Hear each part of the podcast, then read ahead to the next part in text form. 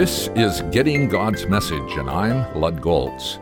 In our last visit, we found Gideon discovering that his Lord was Jehovah Shalom, the Lord is peace. To commemorate that experience, he built an altar calling it The Lord is Peace, Jehovah Shalom. With peace in his heart, he set out to be the mighty warrior God told him he was. It's true, he kept on wanting assurances that he clearly understood God's will by putting out a fleece as a test. God knew his heart and confirmed his call. In a unique way, God reduced the number of men joining Gideon in the assault on the Midianites to just 300 men. The odds were so great against Gideon and his men that the victory over the enemy had to bring glory to God, because it couldn't have happened unless God did it.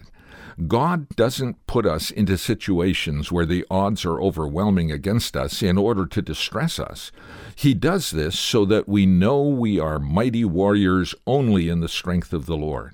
He gives us peace when we trust and obey in spite of the odds, so that He gets the glory. The Jehovah Shalom of the Old Testament is none other than the Lord Jesus Christ of the New Testament. Often Jesus pronounced a blessing of peace over people. Paul declared He Himself is our peace, Ephesians 2:14. Jesus promised in John 16:33, I have told you these things so that in me you may have peace. In this world you will have trouble, but take heart, I have overcome the world.